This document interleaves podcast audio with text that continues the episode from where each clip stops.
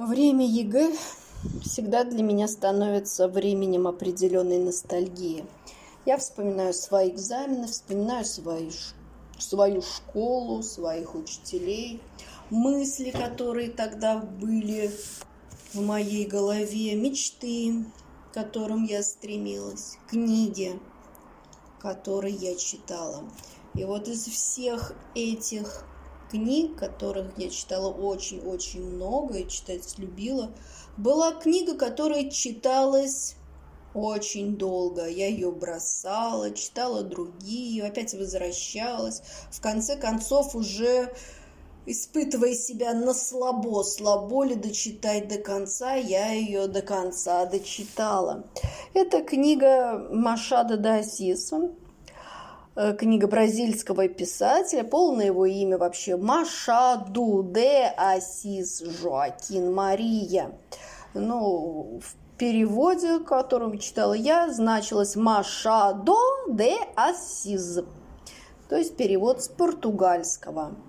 Книга, которую я читала так долго, с которой буквально сражалась, Э, называлась «Записки с того света». У нее есть еще один перевод «Посмертные записки Браза Кубаса».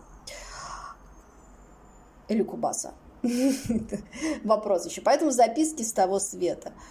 Вот она, конечно, наводила на меня тоску невиданную, просто невиданную тоску книга такая, конечно, психологическая, потому что герой как бы умер и вспоминает всю свою жизнь.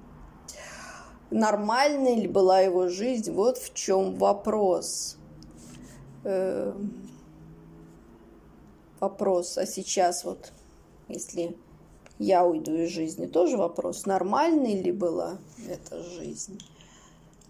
Наверное, когда тебе 15-16 лет – ты далек еще от подобных вопросов, и поэтому так тяжело шла эта книга. На самом деле тяжело.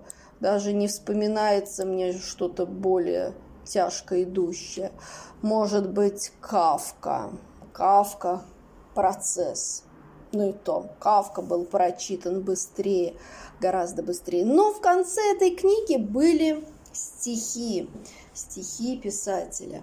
И вот эти стихи, несмотря на то, что прошло более 20 лет, ну что уж говорить, 25 лет и более прошло, я помню некоторые до сих пор. Одно стихотворение я сейчас хочу прочитать. «Восковые слезы». В Божий храм она вошла не смело. Церковь в этот час была пуста. Перед ликом Господа Христа свечка одинокая горела. Взор потупя в тягостном волнении, Задрожав, как полотно бела, Гибко опустилась на колени И творить молитву начала. Хоть была совершена ошибка, Но распятие — якорь в море бед — это правый путь в трясине зыбкой, это сила, упование, свет. За кого к Христу она взывала, я не знаю. Быстро поднялась, снова опустила покрывало, к чаше подошла, перекрестясь. Лился свет, надежду подавая всем, кто безнадежно заплутал. И слеза скатилась восковая на потертый бронзовый шандал. А она слезы не уронила, как свеча ей вера сердце жгла. Веру сберегла и сохранила. Только вот заплакать не смогла.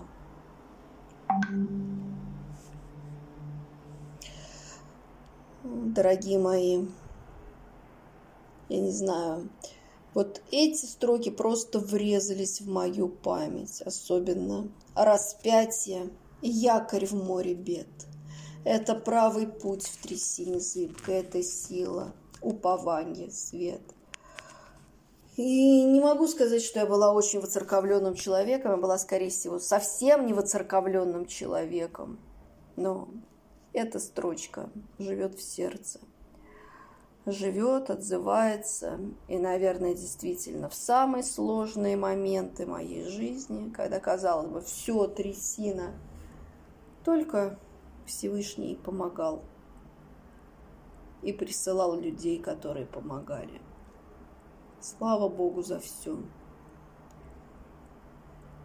Эта строка, как свеча ей вера сердце жгла, тоже очень сильная. Берегите веру, пусть у вас будет вера. Вера в добро, вера в любовь, вера в счастье. Пусть у вас будет вера. Вера в Господа, вера в Бога и в себя, как человека, созданного по образу Божьему. Счастья вам, любви, добра и веры.